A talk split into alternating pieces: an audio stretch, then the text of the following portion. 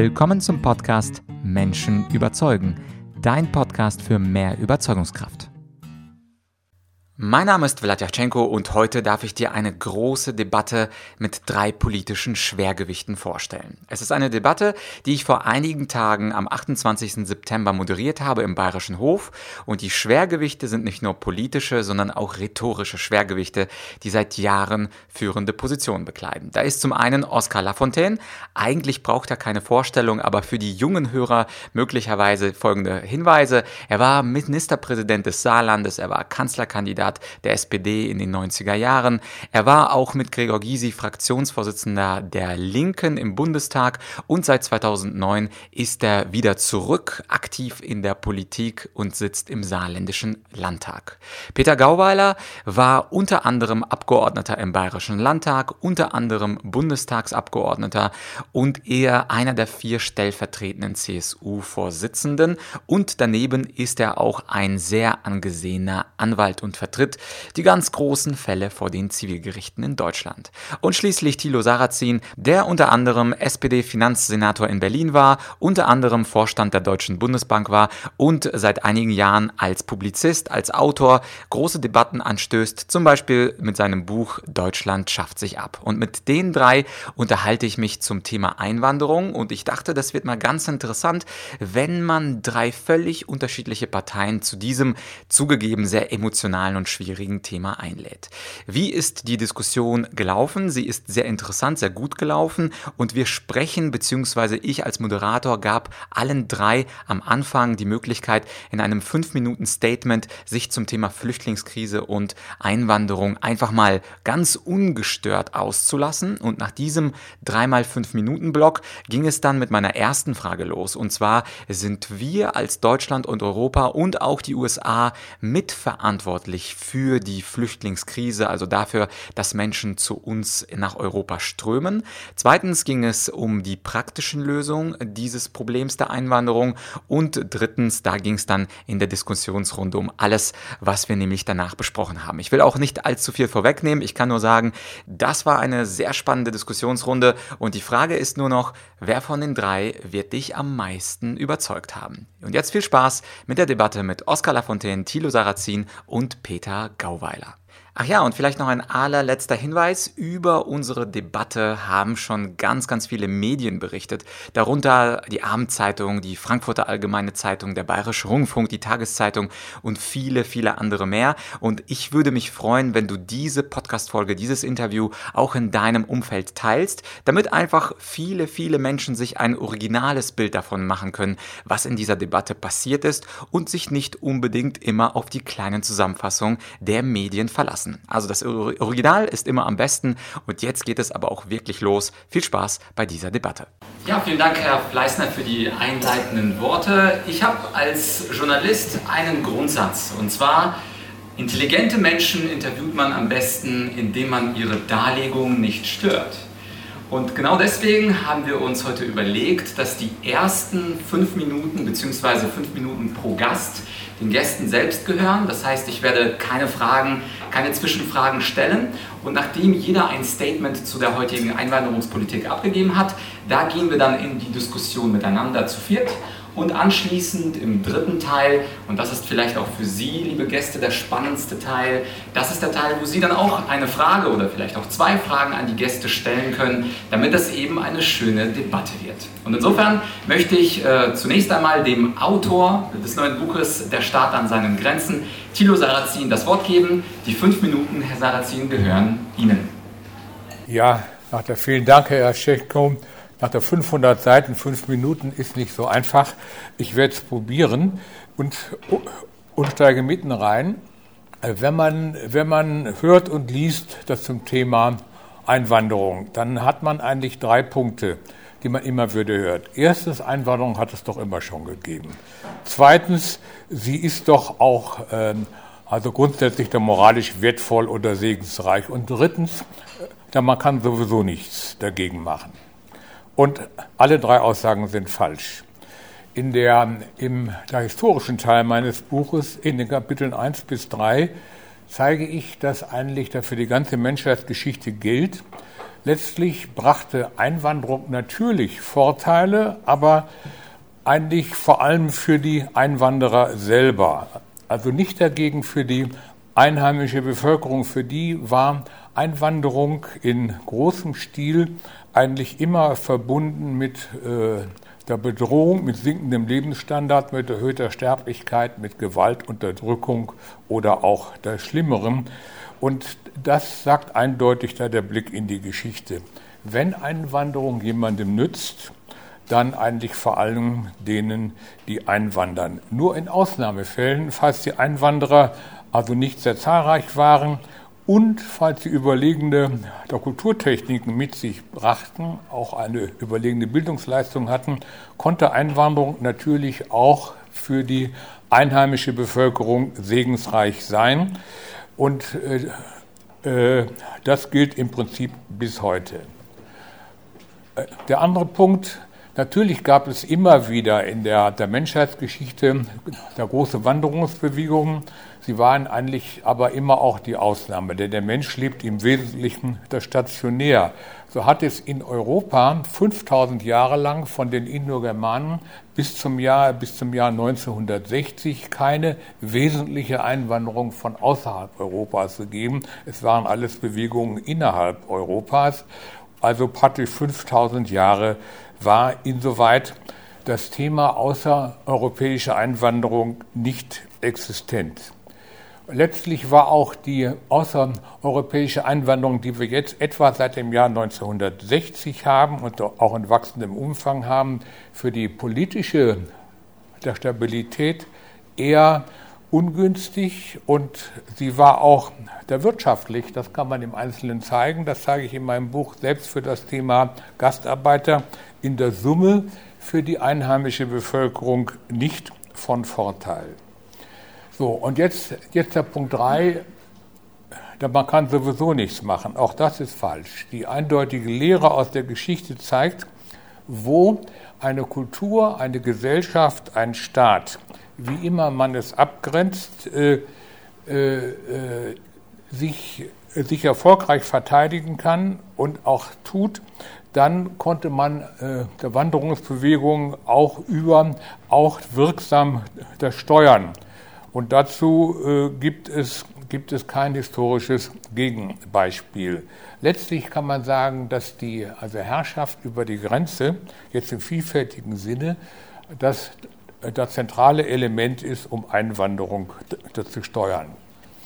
Äh, ein weiterer Punkt ist, ist die Hoffnung, dass aus denen, die kommen und aus denen, die schon da sind, eine also neue Gemeinschaft wird. Man muss natürlich diese, diese Hoffnung immer haben, wenn man sich das, sich das historisch anschaut, ist das die sogenannte Ethnogenese, das heißt, aus denen, die kommen und denen, die schon da sind, gibt es ein neues Amalgam.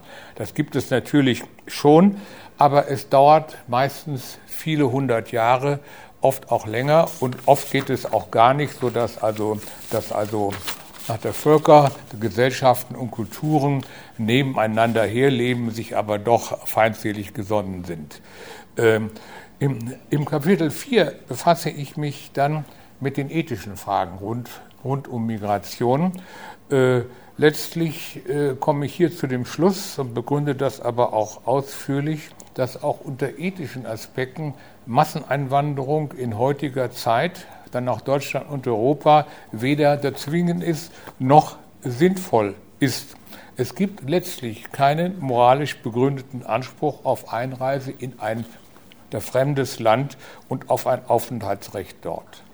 In Kapitel 5 komme ich dann zu dem, zu, äh, zu dem nach der großen Problem der Gegenwart, dass wir in Afrika und im westlichen Asien halt dank des der Bevölkerungswachstums äh, der vergangenen der vergangenen Jahrzehnte, welches anhält und dank mangelhafter wirtschaftlicher äh, ähm, der Erfolge einen wachsenden Einwanderungsdruck haben. Hier muss man ganz klar sagen, äh, da Gesellschaften, Staaten und Systeme, die ihre Einwohnerschaft alle, alle also 30 Jahre lang verdoppeln, müssen diese Probleme selbst in den Griff bekommen, sie können nicht auf uns abgewälzt werden. Ich will das mit einem, mit einem kurzen Zahlenbeispiel zeigen. Hätten wir eine ähnliche Entwicklung äh, gehabt in Deutschland, in der Bevölkerung, wie, die, wie, wie wir sie beobachten in Krisenländern wie in, wie in Eritrea, der Syrien, Irak oder Afghanistan,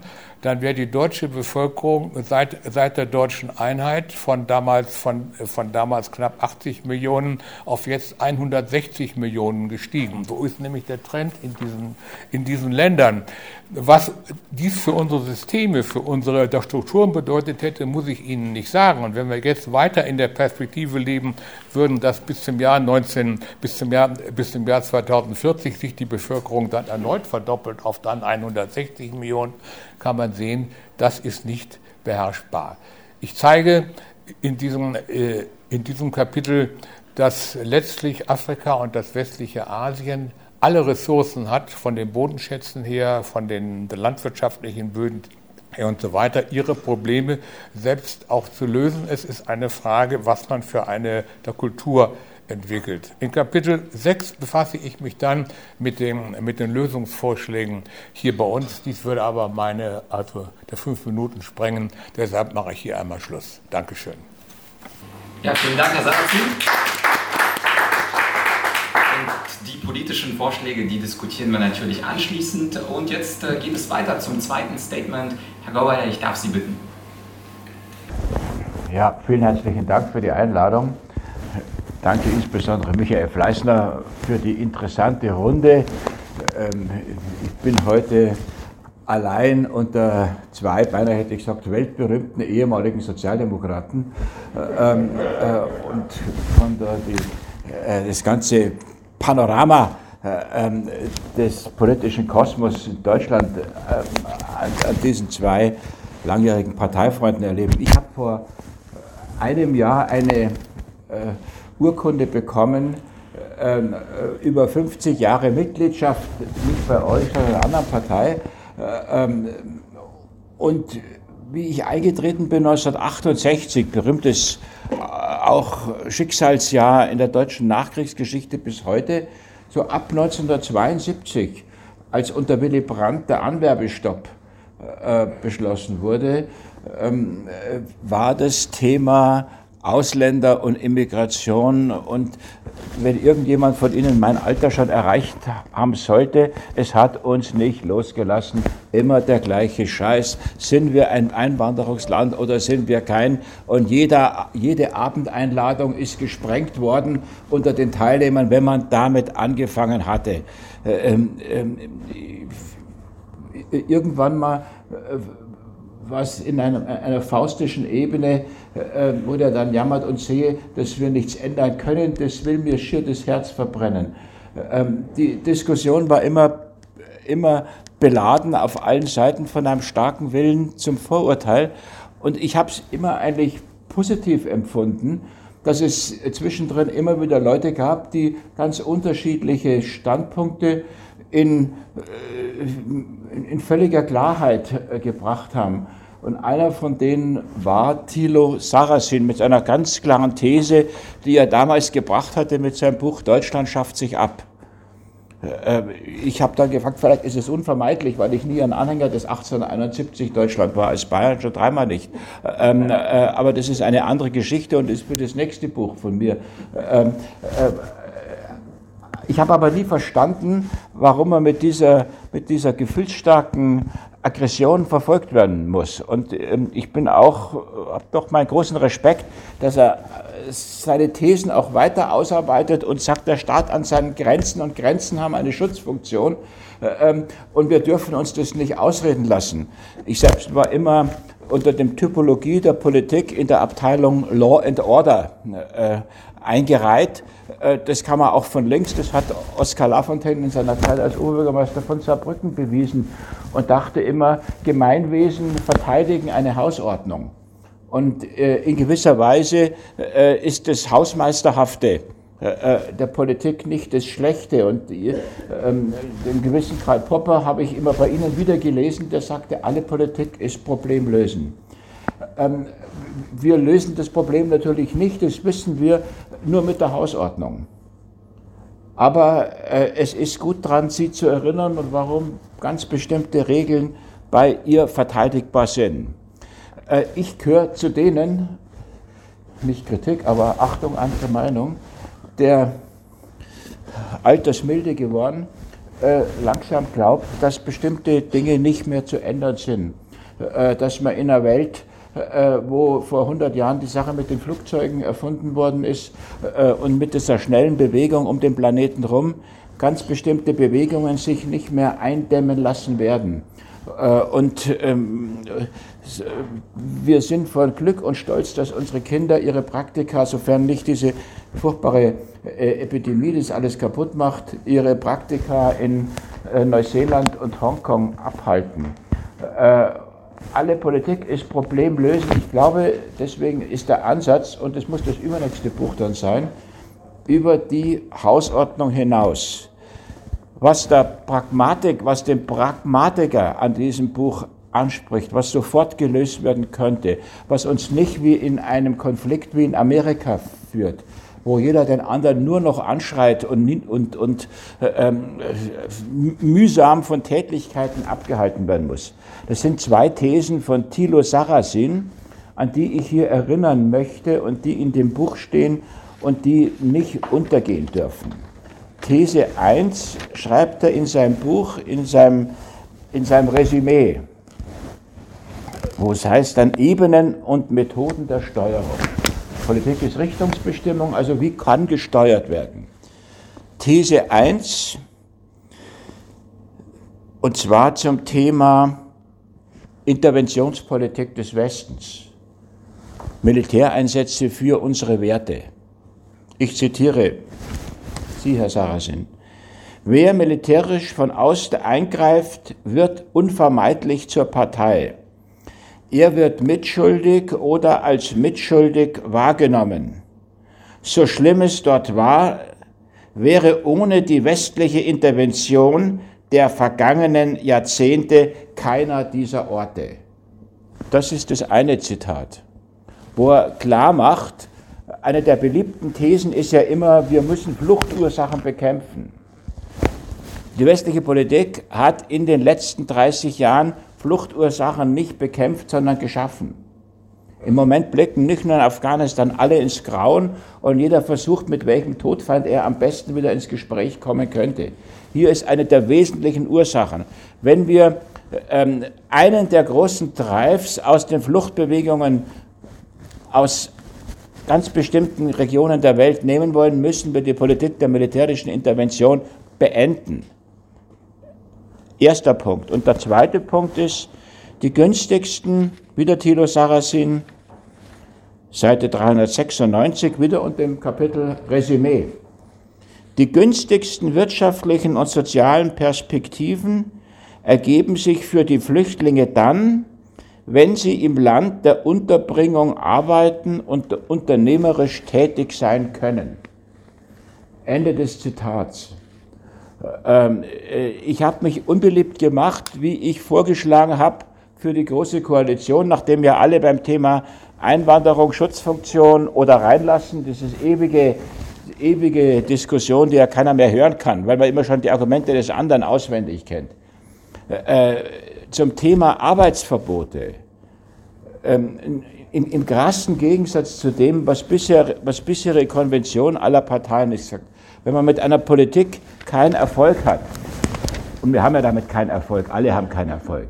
Wenn man mit einer Politik, mit einer Richtung keinen Erfolg hat, sagt Niccolo Machiavelli, muss man das genaue Gegenteil probieren.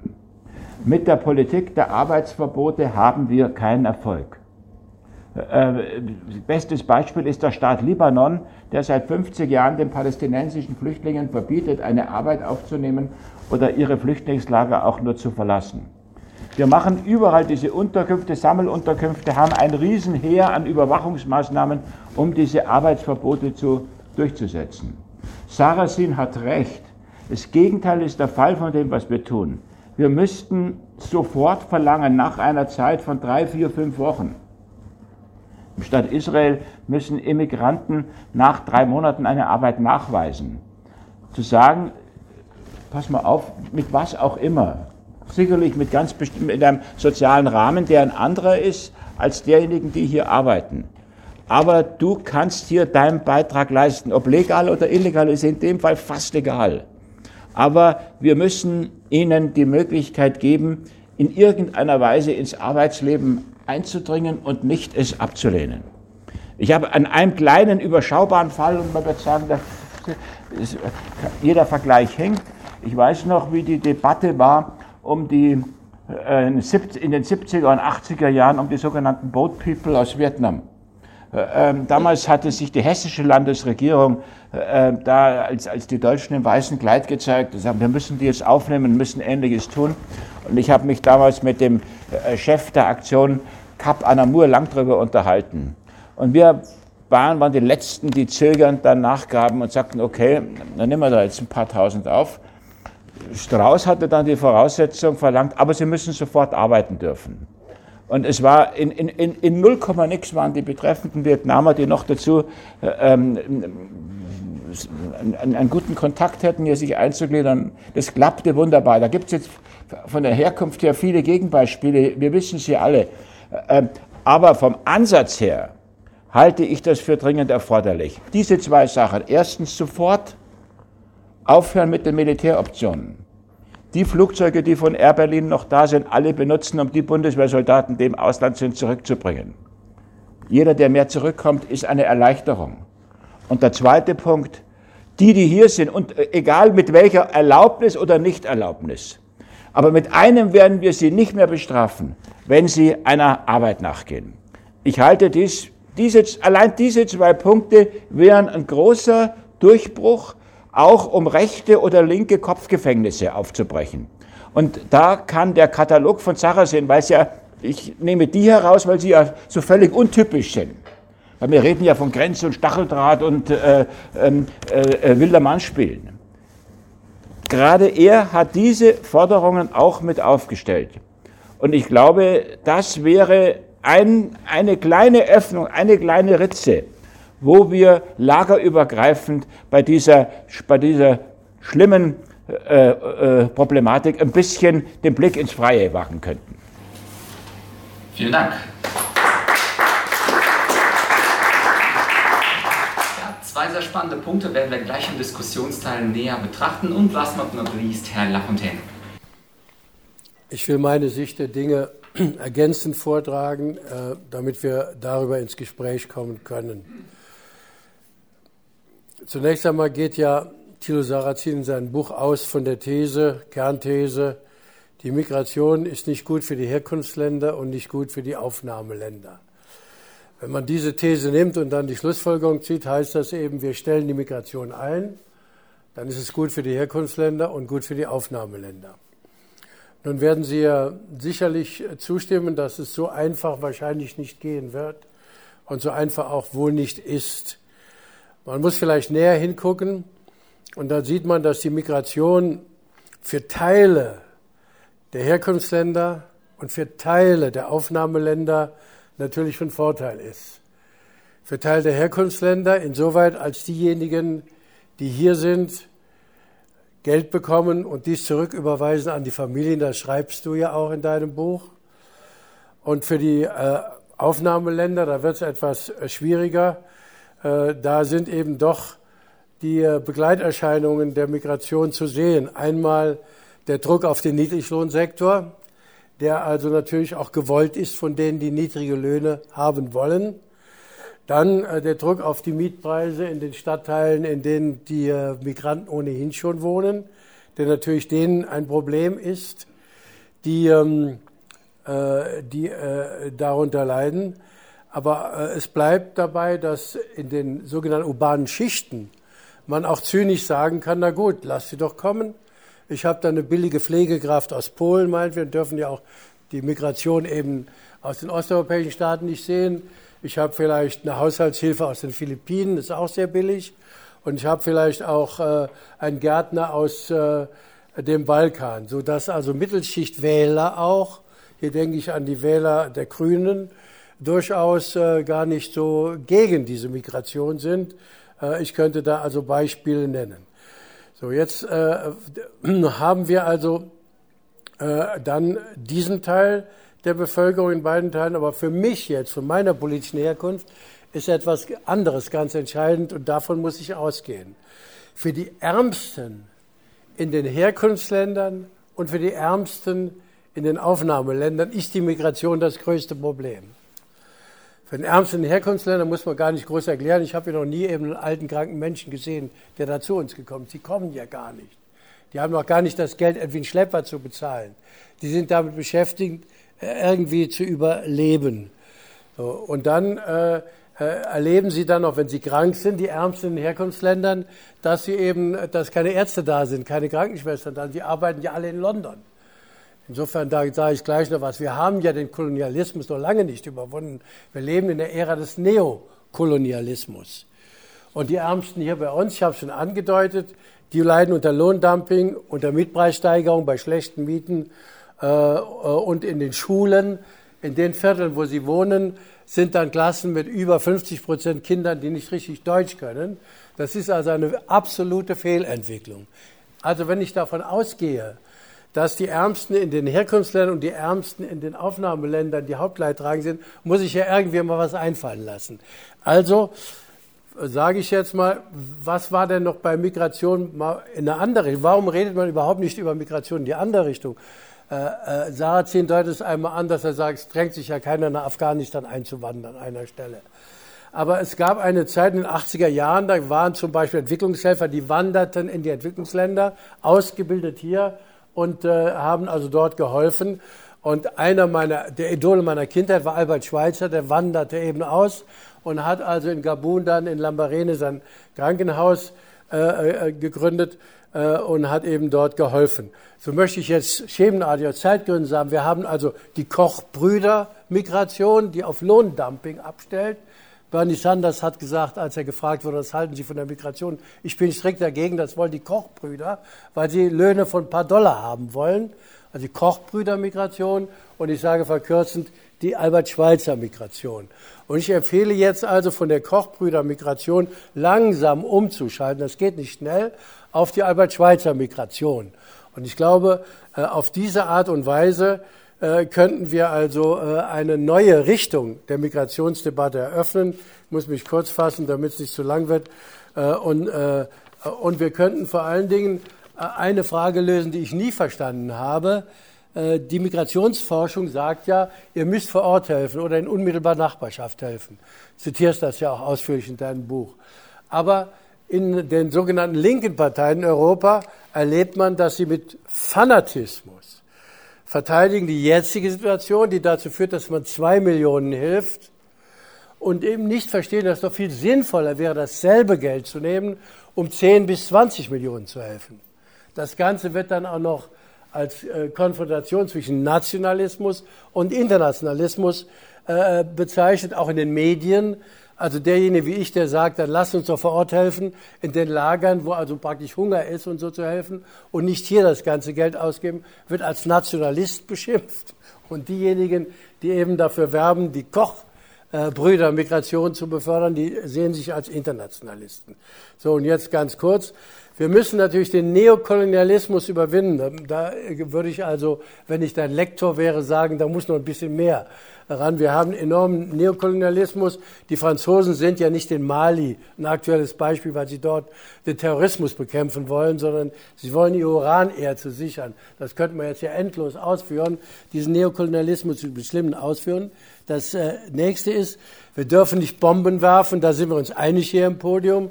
Also welche eine Schizophrenie, dass wir hingehen oder zunächst einmal insbesondere von euren Bomben werfen und dann sagen, wir müssen Fluchtursachen bekämpfen. Da kann ich doch sagen, leben wir eigentlich in der Zeit, wo Irre unterwegs sind.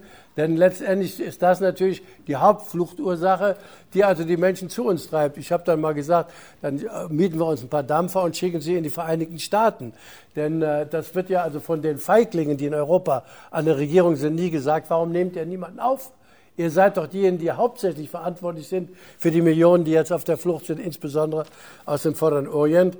Ja, und dann müssten wir eben mal überlegen, ob wir hier eben die Infrastruktur in Frage stellen, von denen aus die ganzen Kriege geführt werden. Ja, und dann ist da noch ein ganz entscheidender Punkt die Bevölkerungsexplosion. Da wird ja auch nicht drüber geredet. Also da müsste man auch etwas machen. Das in der Kürze. Also wenn ich so ein bisschen Stichwort sage, wir müssen eine Debatte in eine andere Richtung trinken. Wir können sogar guten Gewissens sagen, ethisches Kapitel, wir helfen dann viel mehr Menschen.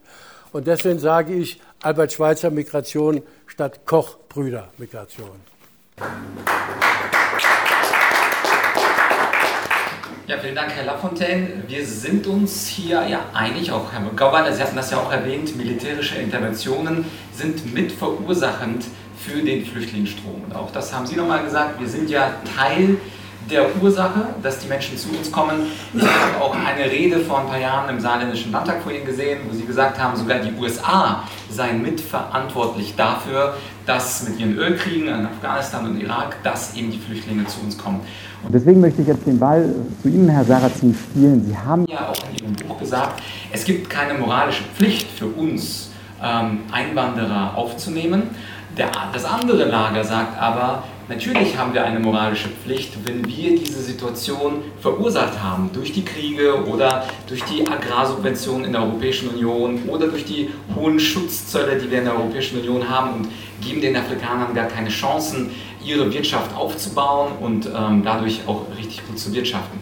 Könnte man, und ich frage das extra sehr provokant, könnte man nicht eine moralische Pflicht dadurch konstruieren, dass die Europäische Union und auch die USA diese Flüchtlingsströme zu einem nicht unerheblichen Teil eben verursacht haben? Ja, sie haben sie eben nicht verursacht. Die eigentliche, die eigentliche Ursache ist der Umstand, dass äh, Afrika und das der westliche Asien zwar äh, die äh, hat er gewisse Segnungen der, der westlichen Medizin und der westlichen Technik und so weiter bei sich integriert haben. Darum haben wir ja auch da erfreulicherweise also sinkende der Kindersterblichkeit und äh, der steigende Lebenserwartung, dass aber das gesamte Lebensmodell großenteils davor modern geblieben ist. Und das führt eben zu der, der historisch beispiellosen Situation, dass eine, dass äh, also ganze, ganze Erdteile äh, sich in der Bevölkerung alle 25, 30 Jahre da verdoppeln. Man muss sich mal vorstellen, Sie sind ja nun Russe oder kommen aus der, der Ukraine. Hätte Deutschland seit dem 8. Mai 1945, dem Datum des Kriegsendes, eine ähnliche Bevölkerungsentwicklung gehabt wie die, wie die also Palästinenser, gäbe es heute 350 Millionen Deutsche.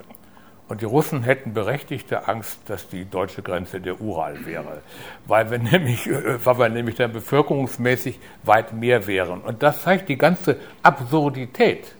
Und in dieser Absurdität leben weite Teile Afrikas und des, und des westlichen und mittleren Asiens. Wenn Sie sich vorstellen, dass in Af dass in der Afghanistan sich allein die Bevölkerung seit dem Jahr 1995 verdoppelt hat, trotz Kriegen und ähnlich in Syrien äh, und, äh, oder in der Irak, dann zeigt dies äh, das eigentliche Problem. Das Problem ist eine also vormoderne Gesellschaftsstruktur, die eben zu diesen hohen, äh, zu diesen hohen Geburtenzahlen führt in Verbindung mit den Segnungen der westlichen Moderne, mit denen die Gesellschaften innerlich nicht Schritt gehalten haben. Und äh, also Fluchtursachen bekämpfen heißt letztlich, diese, diese Länder dabei zu unterstützen, dass sie diese also kulturelle Blockade, in der sie da faktisch sind, überwinden. Das wiederum ist, wenn man es genau bedenkt, extrem taktlos. Wir müssen Ihnen nämlich sagen, wenn ihr unseren Lebensstandard haben wollt, müsst ihr eure Kultur ändern, müsst von eurer eigenen Kultur einen, also ein Stück weit Abschied nehmen. Das wiederum würde wiederum Einmischung bedeuten, die wir aus anderen Gründen nicht haben dürfen. Und das, das ist aus meiner Sicht eine nahezu unlösbare Falle wir sind ja nicht, nicht für die Probleme dort verantwortlich. Es ist immer das Beispiel, was Sie auch genannt haben. Äh, aber das ist natürlich in der, in der Sache falsch. Wenn Sie sich, äh, wenn Sie sich Afrika anschauen, so hat Afrika einen, einen Welthandelsanteil von also drei Prozent auf der Import- wie auf der Exportseite. Und wenn Sie sich, wenn Sie sich, äh, sich, sich die Beziehungen zwischen, äh, zwischen also Deutschland und Afrika anschauen, so gehen äh, der 2% aller deutschen Exporte gehen in afrikanische Länder, davon 80% nach Südafrika. Und äh, also knapp 2% unserer Importe kommen aus afrikanischen Ländern. Wenn wir wiederum Südafrika rausnehmen und Algerien rausnehmen, sind es noch also 0,3%. Das heißt, Afrika spielt für ein Land wie Deutschland wirtschaftlich keine Rolle. Wenn jetzt im Sinne wenn wir morgen früh aufwachen würden und der Indische Ozean wäre mit dem Atlantischen zusammengewachsen, dann wäre das natürlich eine gigantische Katastrophe für den afrikanischen Kontinent. Aber wir würden es in unseren, in unseren Wirtschaftszahlen praktisch nicht merken. Und äh, deshalb müssen wir eine also doppelte Strategie fahren. Einerseits müssen wir versuchen, dass wir diese Länder bei ihrer der kulturellen Modernisierung unterstützen, obwohl ich auch nicht genau weiß, wie es gehen soll. Es geht jedenfalls nicht über die klassische Entwicklungshilfe. Andererseits müssen wir den Mut haben, uns vor unbedachten Interventionen zu stützen. Ein also brutaler, funktionierender Diktator kann, auch wenn das ganz übel klingt, vielleicht immer noch besser sein für das Land und für und für die Staaten um das Land herum als das, als das reine schiere, schiere der Chaos. Das hat ja Irak und äh, äh, äh, nach der Libyen deutlich, deutlich gezeigt. Deshalb müssen wir uns von diesen, von diesen, äh, von diesen Sünden- und Bußreflex lösen. Natürlich ohne, ohne westliche Kultur, ohne westliche Technik, ohne westliches medizinisches Wissen wären die Entwicklungen ganz anders gelaufen im westlichen Asien und in Afrika. Das bedeutet aber nicht, dass wir an diesen, äh, an diesen Entwicklungen moralisch schuld sind. Und völlig absurd ist es zu sagen, wir könnten dort irgendetwas lösen, indem wir von dort Menschen einwandern lassen. Äh, nach der ganz Europa hat von der Gibraltar bis zum Ural äh, im Jahr sieben Millionen Geburten. Äh, Afrika und das westliche Asien haben im Jahr 53 Millionen Geburten. Wenn wir jetzt sagen, wir nehmen jeden Zehnten von denen zu uns, würde das dort im Wesentlichen nichts ändern, aber unsere, unsere Kultur und unsere Gesellschaft äh, würde, würde auch in wenigen Jahren tödlich gefährdet werden. Das heißt, deshalb äh, läuft in meinem Buch alles unausweichlich darauf hinaus, dass man sagt, Ganz egal, was in Afrika und im westlichen Asien passiert, wir dürfen nicht, nicht zulassen, dass diese Probleme in Form von millionenfach wandernden Menschen zu uns kommen. Verstehe, vielen, vielen Dank dafür. Mir ging es auch um die Frage, ob wir eine gewisse moralische Schuld an der Situation haben. Ja, das so habe ich ja. Genau, so wie ich es verstanden habe, äh, ist es klar geworden. Ich wollte nur die anderen beiden Gäste mhm. noch fragen. Herr Lafontaine, auf, aus Ihrer Rede im saarländischen mhm. Landtag, wo Sie gesagt haben, die USA sollen auch die Kosten, sich an den Kosten beteiligen. Und auch bei Ihnen, Herr Gauweiler, hatte ich das Gefühl, dass Sie eine gewisse moralische Verpflichtung sehen. Ich fange mal mit Ihnen an, Herr Gauweiler. Würden Sie dem zustimmen, dass es eine moralische Verpflichtung gibt? Oder sagen Sie wie Herr Sarrazin, das liegt alles am Form- modernen Denken der jeweiligen Staaten? Das letzte habe ich nicht verstanden. Eine? Ähm, ja, eine Ursache, also das heißt, dass wir keine moralische Verpflichtung haben zu diesen Ländern und die Ursache für deren Rückständigkeit sei dann das vormoderne Denken dort.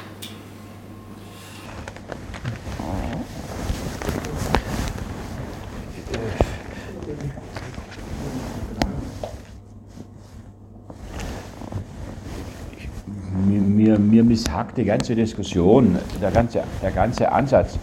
Ähm, äh, Habe ich eine moralische Verantwortung? Äh, äh, Habe ich sie nicht?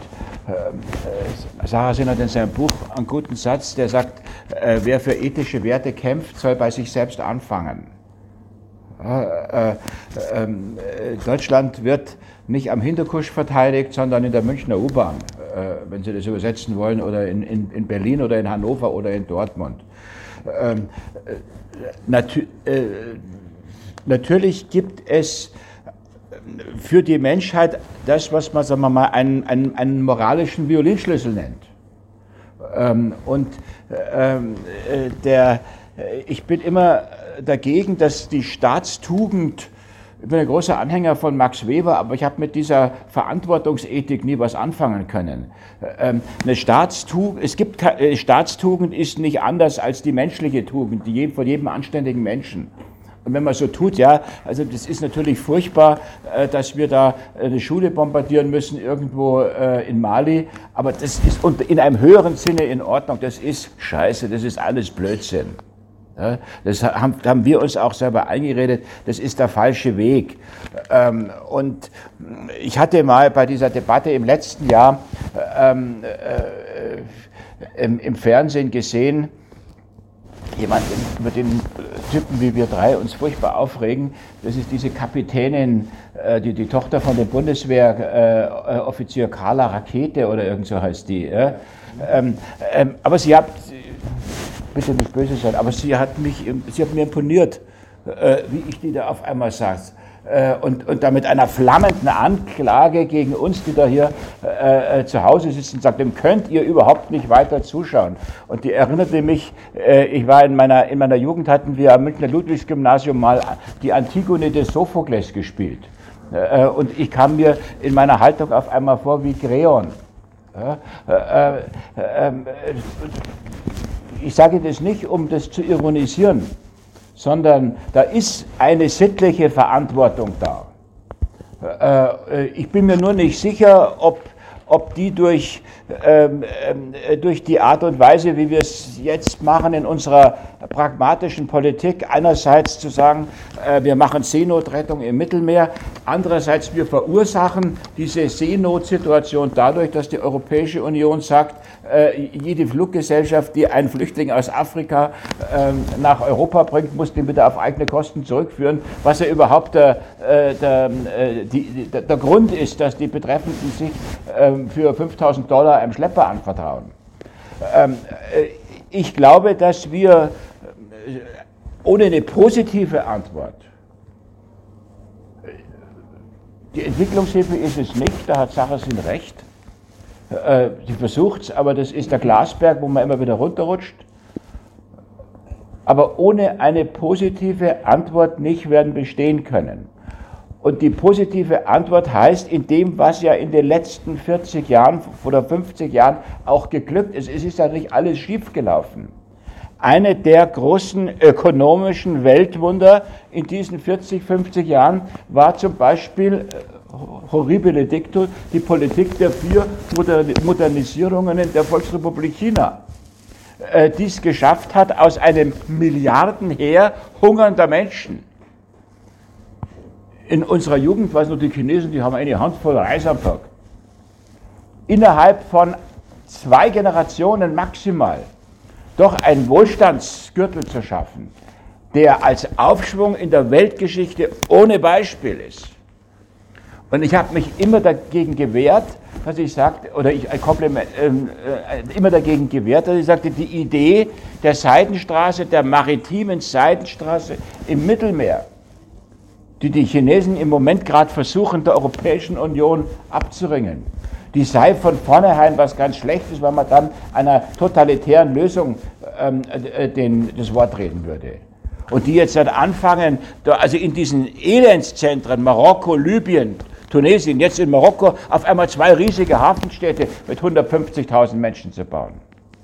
Natürlich erinnert das diejenigen, die Geschichte kennen, an, an positive Erfolge des Wirtschaftsimperialismus vor, drei Gener vor, vor vier, fünf Generationen. Suezkanal, Bagdadbahn. Aber ich weigere mich dagegen, das alles nur schlecht zu sehen. Und ich glaube, dass es jeder Fantasie bedarf, uns da Ludwig Erhard mäßig in diesen Bereich reinzustürzen, den Wohlstand sozialisieren und äh, ein, Dubai, ein Singapur äh, am Gazastreifen oder in Libyen zu bauen. Wo steht denn, dass das nicht möglich wäre? Und dass da nicht die Menschen da wären, die mit Begeisterung sich dafür einsetzen würden. Und deswegen bin ich so ein Feind dieser Diskussion, ist es ethisch machbar oder vertretbar oder darf ich es nicht vertreten, ähm, sondern ich sage, wo bleibt das Positive? Und es ist ja nicht so, dass in den 50 Jahren bei aller Kritik, die ich auch äußere, alles schiefgelaufen wäre. Und da, glaube ich, ist der Ansatz und da wäre auch der europäische Ansatz. Ich habe mit Oskar Lafontaine lang drüber äh, diskutiert über das Thema. Du erinnerst dich, äh, jetzt, jetzt drehen wir mal diese ganzen EU-Ausweitungsdiskussionen um oder EFTA und machen mal um das Mittelmeer eine Freihandelszone. Dann waren seine richtigen Einwände, er sagt, ja gut, das darf aber nicht auf niedrigstem Level passieren. Freihandel hat ja immer auch seine ganz bestimmten Probleme. Aber auf der anderen Seite dies in Kombination zwischen Marokko bis Israel in einen Wirtschaftsraum einzugleiten, der er ja mal, sorry, Achtung Latein, Mare Nostrum, einmal gewesen ist und bis Albert Camus in den 50er Jahren des letzten Jahrhunderts auch war, äh, wo ein Großteil der französischen Nahrungsmittelproduktion aus Marokko und Tunesien und Algerien kamen. Also ich denke, man, man, muss, man kann doch an diese Dinge anknüpfen, ohne äh, äh, gleich wieder die, den, den blutsäuferischen negativen Teil der Geschichte aufleben zu lassen. Und da erwarte ich mir in, einer, in, einer, in einem pragmatischen Herangehen der Politik, da erwarte ich mir einfach ein Mehr.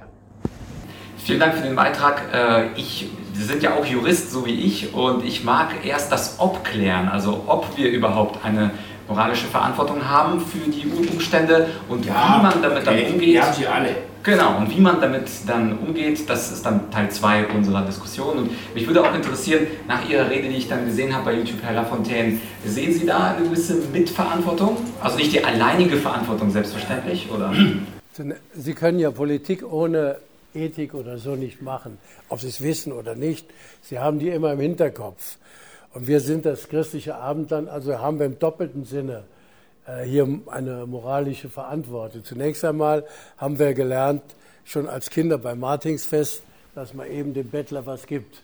Das ist ja eine Uridee des Christentums, egal jetzt, ob man schuld ist, dass er so arm ist, sondern man gibt ihm was. Also zumindest haben, das ist die eine Dimension. Die andere ist, wenn man weiß, also ich habe mal im Fußballspiel einen schwer verletzt oder so durch ungebührliches Verhalten, dann habe ich also gelernt, ich muss dem helfen oder ich muss mich entschuldigen oder was. Wir haben natürlich durch den Kolonialismus, der immer noch läuft, eine Mitverantwortung. Ich glaube, da müssen wir auch näher äh, gucken. Also äh, lest mal das Buch von unserem Freund Schollatur, Afrikanische Totenklage, also was der da erzählt über Diamanten, über Gold, über die Kobold und was weiß ich alles. Ob die Handelsstatistiken Auskunft geben, weiß ich auch nicht so. Kein Handy von uns oder so kommt ja ohne diese Rohstoffe, die unter den schwierigsten Bedingungen abgebaut werden, Kinderarbeit und so weiter, kommt da überhaupt aus. Also ich glaube schon, dass wir eben eine Mitverantwortung haben. Und ich sage jetzt mal, als ich das erste Mal das gelesen habe, dass in London 50 Prozent der Ärzte und Pflegepersonal aus Afrika kommen, habe ich gedacht, was ist denn das? Wo sind wir eigentlich? Wir, wir, die reichen Länder, holen denen die paar Leute noch weg, die die dringend brauchen würden. Also das ist das, was ich unter Neokolonialismus verstehe. Das könnte man jetzt noch weiter vertiefen. Ich glaube, da haben wir im Grunde genommen auch gar keinen großen Dissens. Aber letztendlich läuft es ja darauf hinaus, wir müssen irgendwie eine Lösung finden. Ich habe versucht, da so ein bisschen anzudeuten. Es wäre ja toll, jetzt sage ich mal, statt dass wir dies oder jenes mal machen, dass wir sagen, okay, damit wir auch moralisch also zeigen, dass wir das machen wollen, gehen wir mal hin und bauen einen großen Krankenhaus mal wieder in einem afrikanischen Staat. Äh, bilden dort auch die Leute aus und so weiter, anstatt eben sie abzuwerben und äh, äh, zu holen. Dann haben wir auch die Legitimation, mal zu sagen, Moment mal, wir nehmen nicht nur auf, sondern wir bestimmen selbst, wo wir helfen und warum wir helfen. Wir haben doch eine richtige Mode. Wenn die also Kinder, wenn die Kinder äh, zeigen, die im Mittelmeer ertrinken, dann ist die, die Mittelmeertoten sind dann äh, der, im Mittelpunkt der Diskussion. Dass also da gleichzeitig Millionen an Hunger krepieren, interessiert keine Sau mehr. Schon lange nicht mehr. Ja? Würde Bild also jeden Tag ein verhungertes Kind auf Seite 1 haben, dann würde das ein Thema werden. So ist es halt keins. So, und das ist ja schon, äh, schon das, warum wir kein Konzept haben. Wir haben ja uns gar nicht darum bemüht, die Leute kamen aufgrund der Entwicklung und jetzt sind wir immer damit konfrontiert, wie äh, gehen wir jetzt damit um? Und mein Plädoyer ist ja, dass wir selbst ein Konzept entwickeln, wem wir, aus welchen Gründen und warum wir helfen. Und da müssen wir auch selbst unbequeme Antworten Antworten geben auf, in allen politischen Parteien, besonders in den Linken. Wie viel wollen wir denn bereitstellen? Ist die Bevölkerung bereit, da überhaupt mitzugehen? Und wenn wir nur begrenzte Mittel haben, wo investieren wir sie am ehesten mit dem größten Erfolg und mit dem Ziel, den meisten Menschen zu helfen? Ja, ich glaube, wir, muss, wir müssen beides. Wir brauchen praktikable Lösungen, aber wir haben auch eine sittliche Verantwortung. Vielen Dank dafür. Und ich glaube, die Unterschiede sind jetzt ganz deutlich geworden. Herr Sarrazin, äh, Sie in Ihrem Buch haben ja sehr praktische, das hat sich auch Herr Gauweiler gewünscht, sehr praktische Vorschläge. Ich fand vor allem Ihren Vorschlag mit der Transitzone ziemlich interessant. Könnten Sie diesen Vorschlag noch mal kurz ausführen? Und mich würde auch interessieren, ob das die anderen beiden Gäste gut finden oder ob Sie es anders auf der praktischen Ebene machen würden. Ja, das will ich gerne tun. Ich will nur noch mal eben was sagen zu der Frage, dass wir helfen müssen. Äh, äh, Accra in Ghana hat die einzige der medizinische der Hochschule dazwischen Johannesburg und Kairo und äh, bildet praktisch sehr viele Araber aus und sehr viele Schwarzafrikaner aus und so weiter. Äh, ich war, wir haben, wir haben, wir, haben wir haben einen Freund aus Ghana, der als, der als Arzt tätig ist in Köln, von daher wissen wir das so ein bisschen. Ja, aber 80 Prozent aller Ärzte von Ghana arbeiten im Ausland.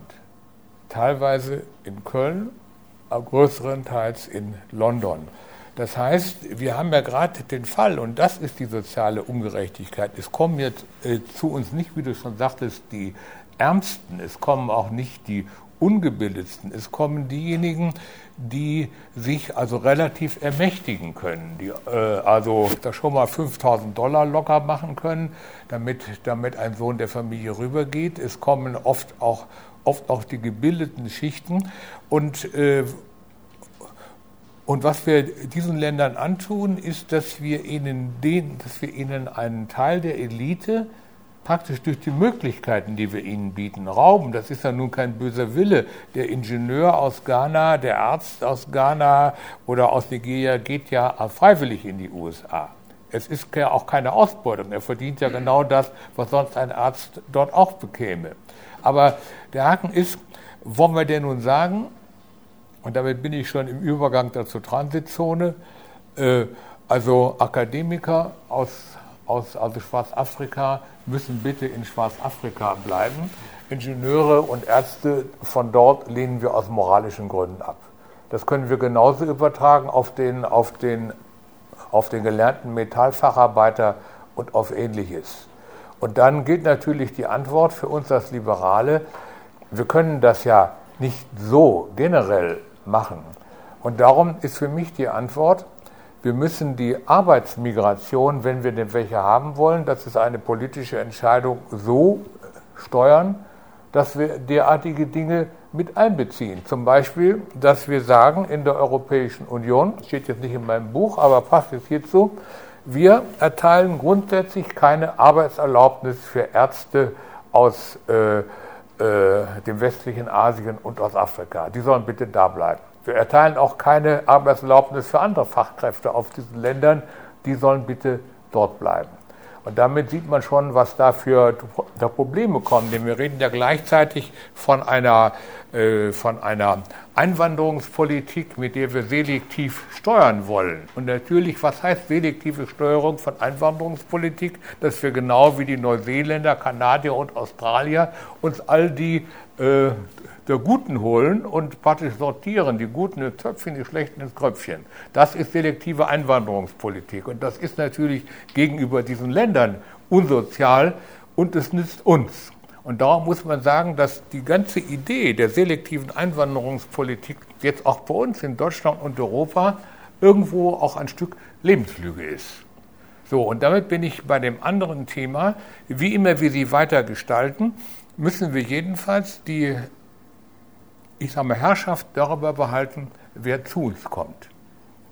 Und da ist, ist die Überlegung, dass wir natürlich sagen, da stehe ich auch voller Überzeugung dahinter, natürlich gibt es politisches Asyl.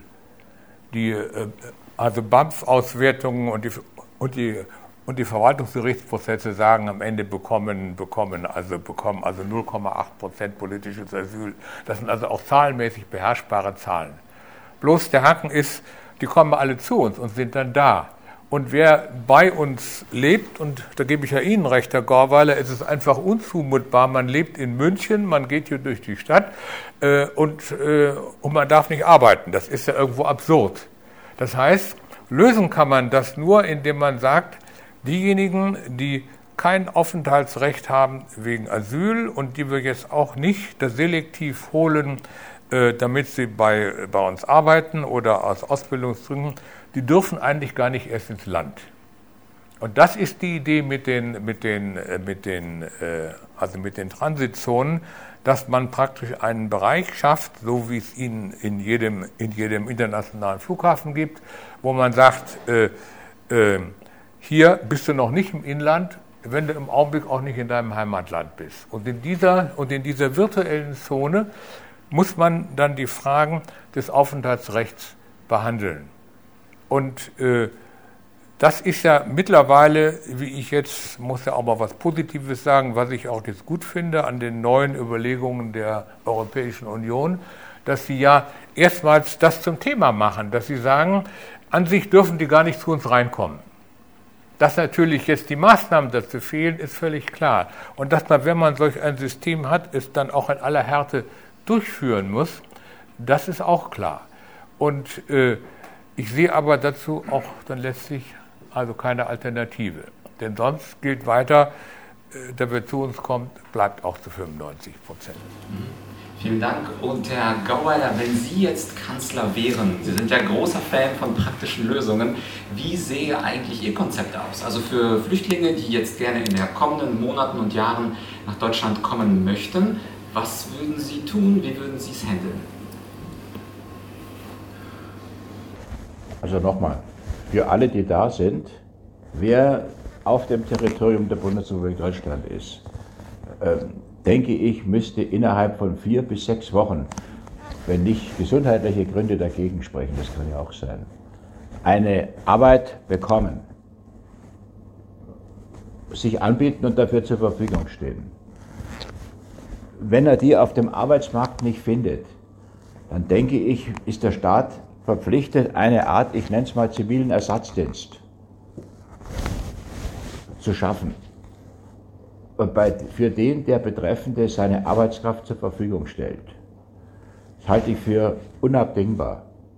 Ich halte es auch für unabdingbar, einen solchen Dienst, sei es Bundeswehr für Frauen und Männer, wieder pflichtgemäß für alle, die hier in der Bundesrepublik sind und als äh, so als, als Abschlussschule wieder anzubieten. Das denke ich, dass wir das tun müssen, wenn wir, äh, ich will jetzt nicht die, die, die, die alte Leier, Einwanderungsland, ja oder nein, ich kann es nicht mehr hören, das, ich, ich ertrage das psychisch nicht mehr, ja, nach 50 Jahren, äh, ähm, äh, wiederholen. Ich sage nur, wenn wir, ohne dafür geeignet zu sein, in diese Richtung gedrängt werden, dann, dürfen wir, äh, dann müssen wir wenigstens von den Fehlern der anderen was lernen. Also das heißt, jede Möglichkeit zum Arbeiten zu schaffen, jede Möglichkeit auf den sozialen Arbeitsmarkt zu kommen, begünstigen und nicht behindern.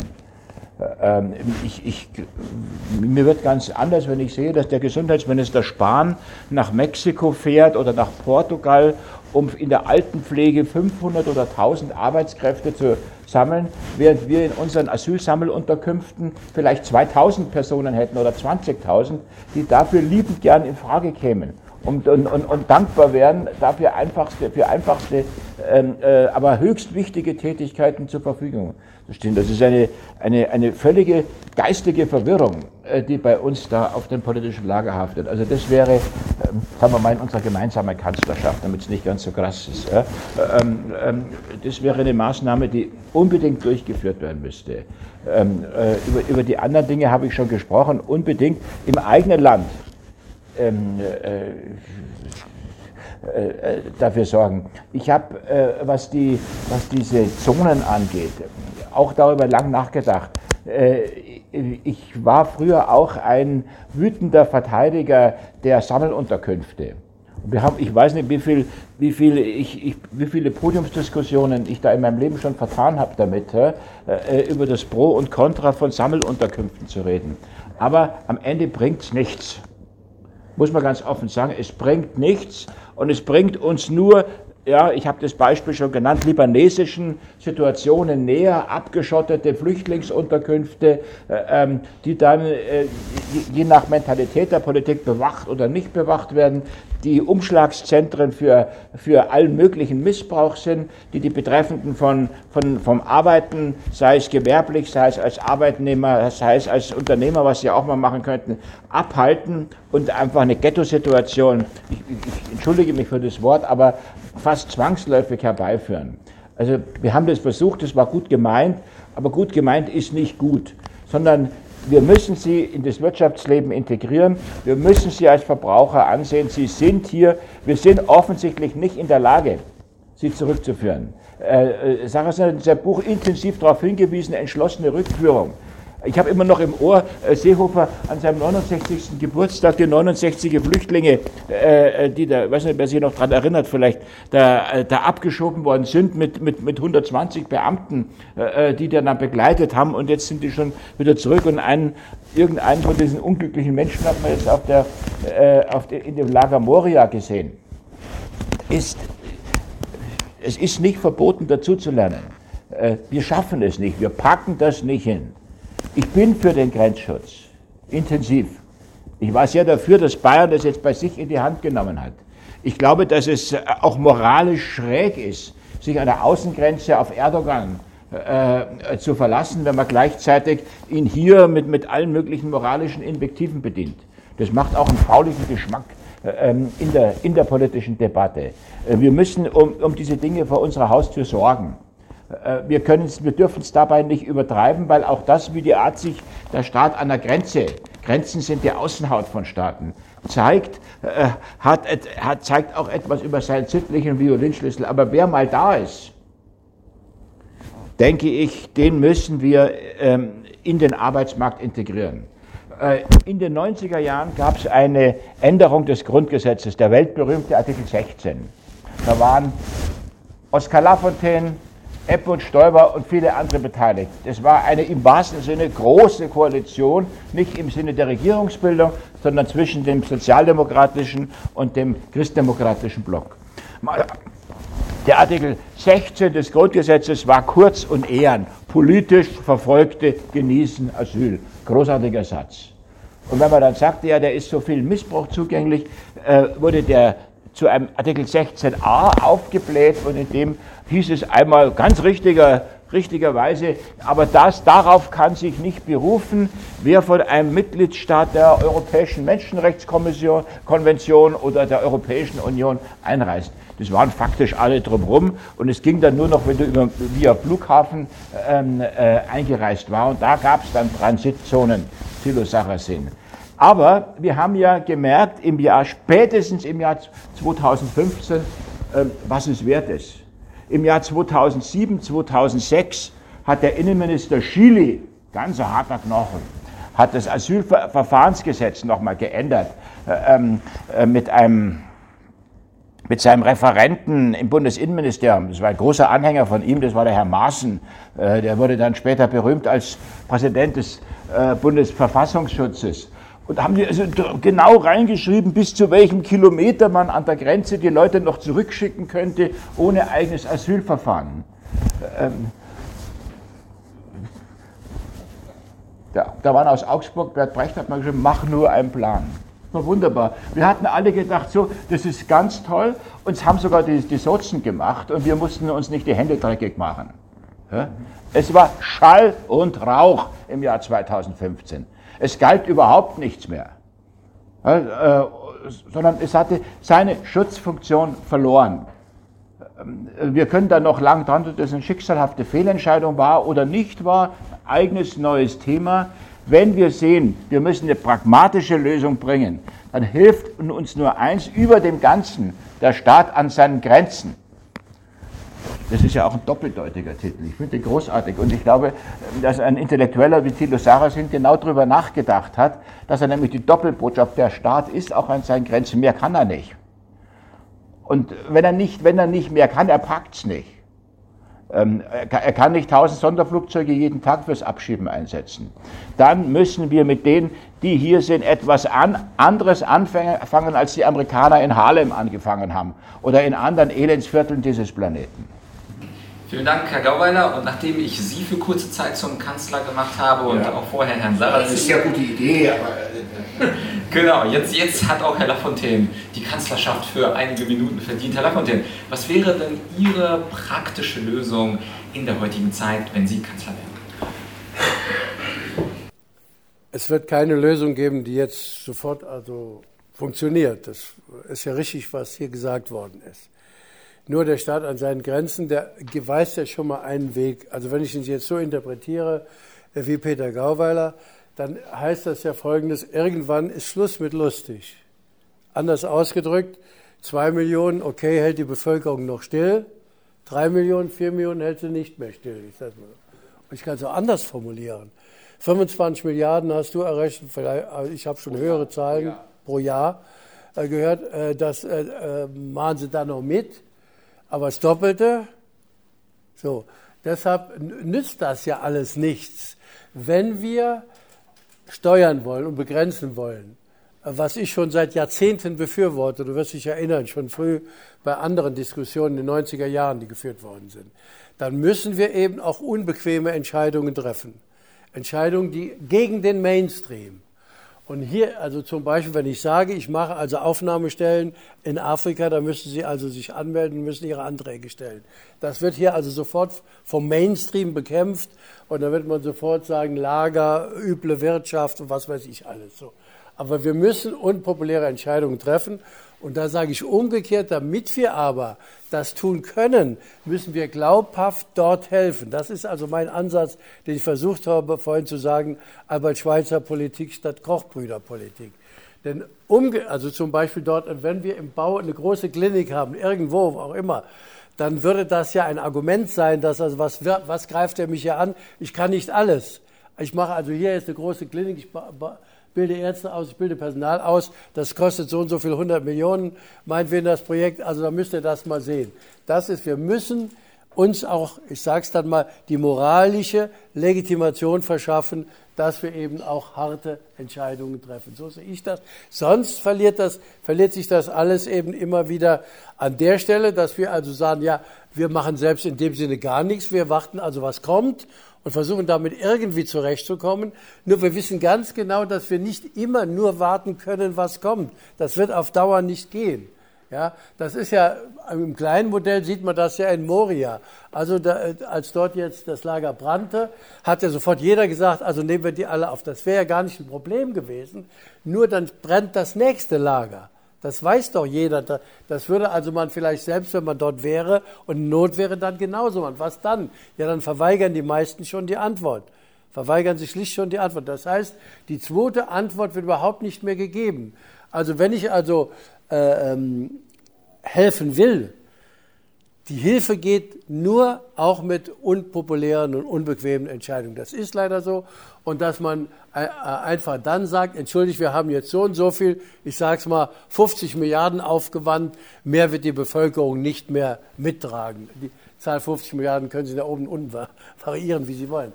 Das ist meine Erfahrung. Also ich, ich weiß nicht, wie das anders gehen soll.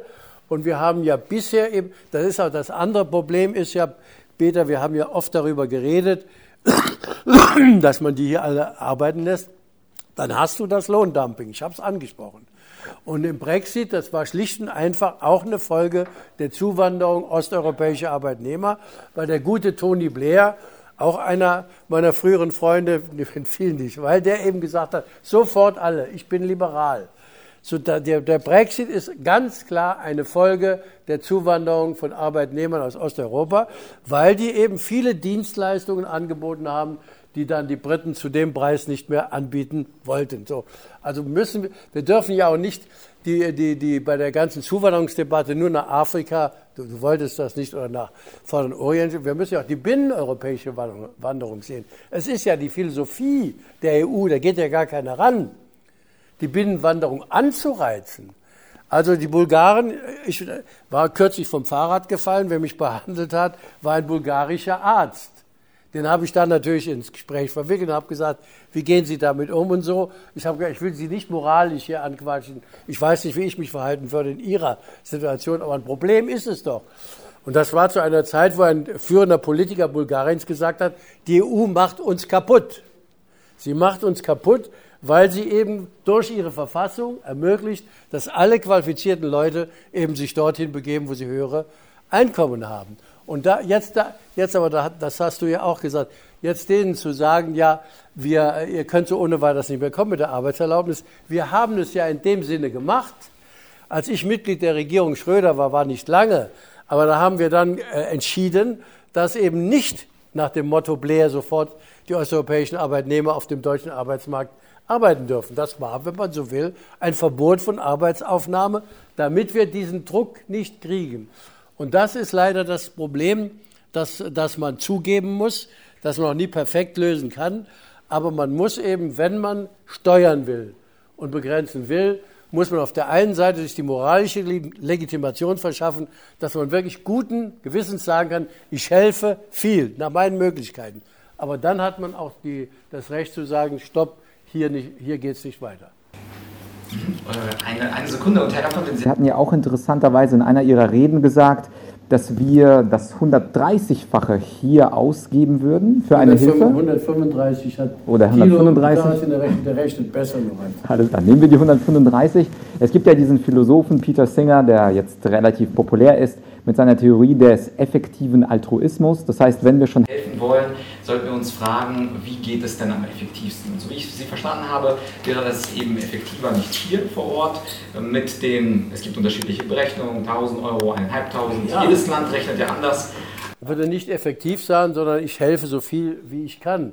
Da, da war ja eine Diskussion, da hat ein Investmentbanker sich lustig gemacht über linke äh, Politik, indem er gesagt hat, wenn ich doch äh, 100 Leute da stehen habe, dann lade ich nicht einen in ein Spitzenrestaurant ein und sage den anderen, ihr bleibt hier stehen, ihr könnt ruhig hungern, sondern ich gehe zu den Hungernden hin und gebe, kaufe jeden Brot und sonst was, damit sie alle was kriegen.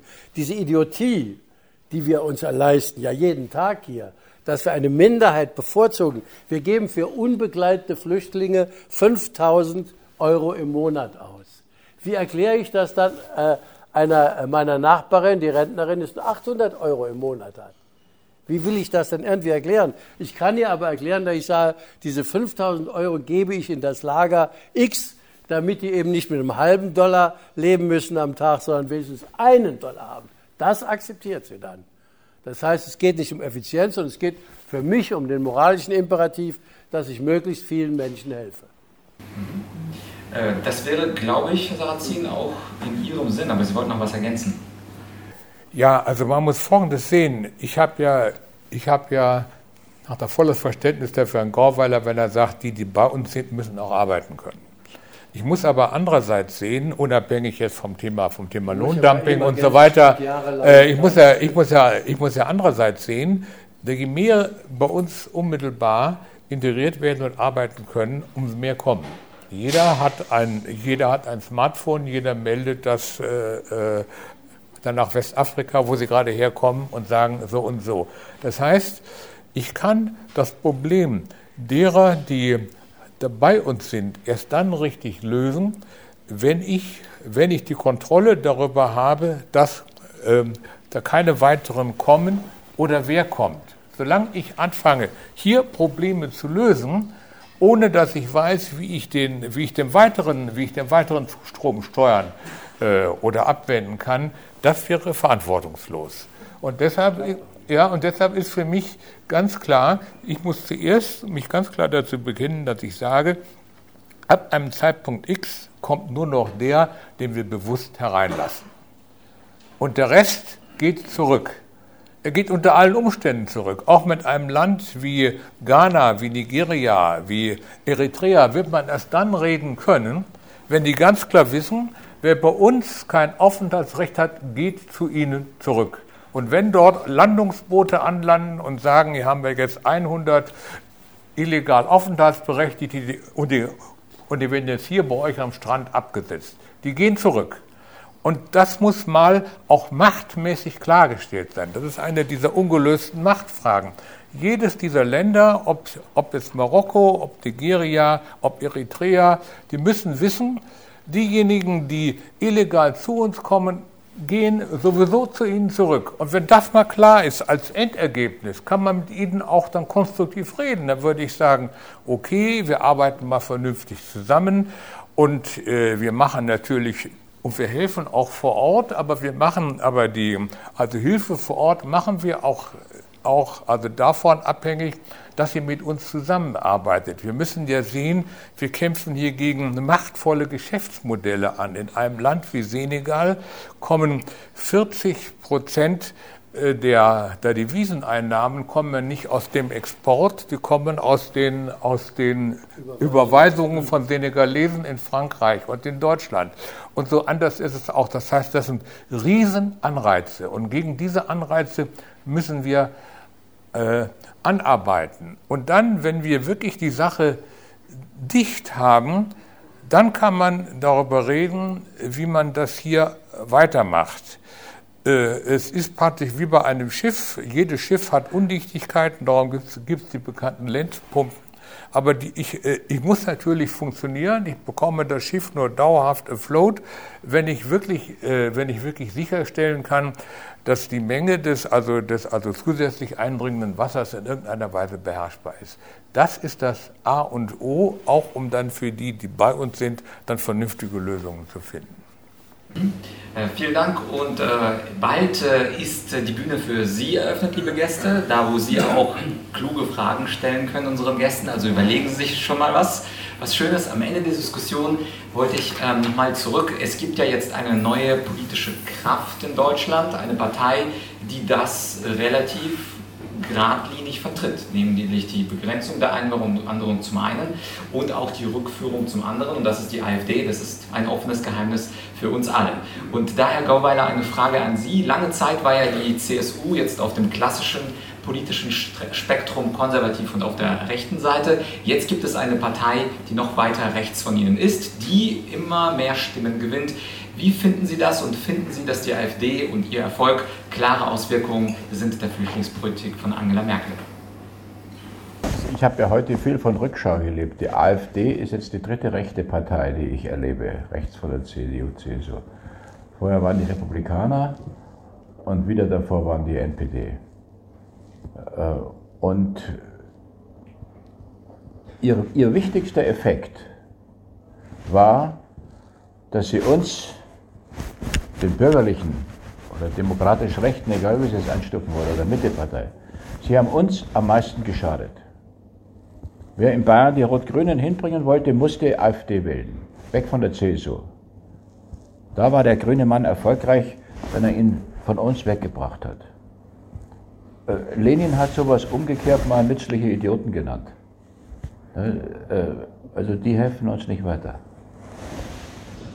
Äh, und Herr Lafontaine, ich habe im Internet auf YouTube ein Video gesehen, wo da stand, dass Sie, also da war ein AfD-Logo sogar, weil die AfD jetzt beansprucht, dass Sie quasi schon fast ein AfD-Politiker sein könnten mit den Thesen, die Sie vertreten. Ärgert Sie sowas? Nein, wenn ich einen AfDler hier hätte und der würde das behaupten, das würde ich dann schnell klären. Ich kann es aber hier sagen. Die AfD vertritt ja jetzt auch, man soll vor Ort helfen. Aber da beginnt dann wirklich dann für mich der politische Test auf die Glaubwürdigkeit. Es gab noch nie einen Antrag der AfD da oder da im Bundestag im Bereich Entwicklungshilfe irgendeine Erhöhung zu haben. Oder äh, Sie sagen dann, man muss den Ärmsten helfen. Wenn wir aber einen Antrag stellen, etwa auf Verbesserung sozialer Leistung, stimmt sie immer dagegen. Also damit muss man jetzt nicht anfangen. Das ist einfach total unglaubwürdig. Da ist die Wichtigkeit Ihrer ethisch-moralischen Frage. Deswegen habe ich gesagt, wenn wir eben einem Bruder die Tür weisen und ihm nichts mehr geben, dann müssen wir glaubwürdig sagen können, wir haben so vielen Brüdern geholfen und Schwestern natürlich, Entschuldigung, jetzt wäre ich beinahe wieder völlig falsch, also Schwestern und Brüdern geholfen. Jetzt bitte klopfe irgendwo anders an. Das müssen wir aber glaubwürdig sagen können und die AfD macht da überhaupt nicht die geringsten Anstalten.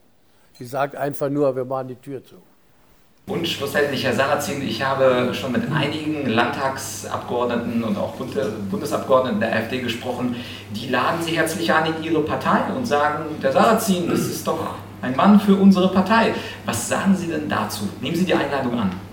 äh, ich, ich hatte mal die Strategie, dass ich sage, ich mache im Jahr eine Einladung äh, von der AfD. Das habe ich ein Jahr lang durchgehalten, dann habe ich das gelassen, äh, weil äh, letztlich ich damit den Themen, die ich, die ich bearbeite, schade. Ich bin zwar jetzt nicht mehr Mitglied der SPD, aber ich möchte doch mit meinen, mit meinen Analysen reinwirken in die breite der bürgerliche Mitte der Gesellschaft, denn dort werden diese Fragen auch entschieden. Wenn jetzt eine Partei am Rand, am linken oder rechten Rand, auch mal ein Thema hat, welches, welches zu Recht ein Thema ist, dann darf man sich dadurch nicht das also Thema kaputt machen lassen. Dann muss man das auch als Signal nehmen, wenn das zu solchen politischen Folgen hört, ist es vielleicht, ist es vielleicht doch auch ein wichtiges Thema. Und in dem Umfang, in dem äh, ganz egal, ob jetzt, ob jetzt äh, in Berlin äh, im Augenblick CDU und SPD oder demnächst vielleicht die der Union und die der Grünen regieren werden, äh, äh, da bestimmte Themen äh, müssen ja bearbeitet werden. Und man muss jetzt auch mal, äh, es hat ja schon einen, fast schon einen komischen Effekt.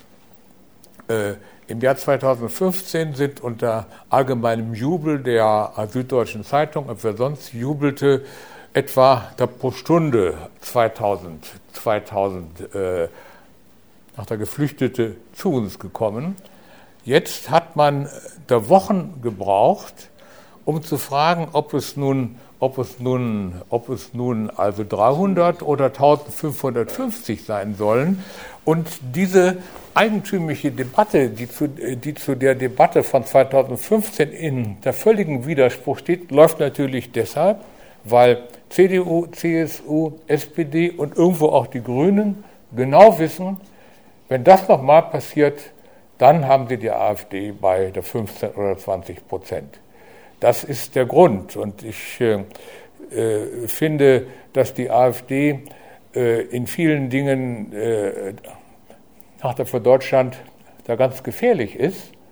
Aber offenbar erkennen auch die etablierten Parteien, dass sie etwas, dass sie etwas tun müssen, um das zu verhindern. Ja, und hinter uns, da läutet die Marienkirche. Das ist ein abgesprochenes Signal dafür, dass wir zum dritten Teil dieses Gesprächs kommen. Und das, liebe Gäste, sind Ihre Fragen. Ja, das war sie also, die große Debatte mit den drei großen Denkern der deutschen Politik. Ich hoffe, dir hat es gefallen. Ich hoffe, dass du einiges mitnehmen konntest an Argumenten aus dieser Debatte. Und natürlich, wie immer, ist Menschen überzeugen ein parteiübergreifendes Medium. Es geht hier also nicht darum, eine bestimmte politische Meinung zu vertreten und vor allem auch deswegen nicht, weil in Kürze auch ein Interview mit einem SPD-Bundestagsabgeordneten hier erscheint, der sich sich ganz klar für die Flüchtlingseinwanderung ausspricht und der dieser Einwanderung auch gar keine Grenzen setzen möchte. Also an alle, bitte nicht falsch verstehen, es geht hier nicht um eine ganz bestimmte Politik, sondern beim Menschen überzeugen geht es darum, dass unterschiedliche Sichtweisen zur Sprache kommen. Natürlich würde ich mich wie immer freuen, wenn du diesen Podcast Menschen überzeugen abonnierst und zwar, du weißt ja mittlerweile, er ist zweigeteilt. Es gibt einmal die Solo-Folgen, wo es eher um Themen wie Rhetorik, Argumentation, Präsentation, Verkaufen, Verhandeln geht.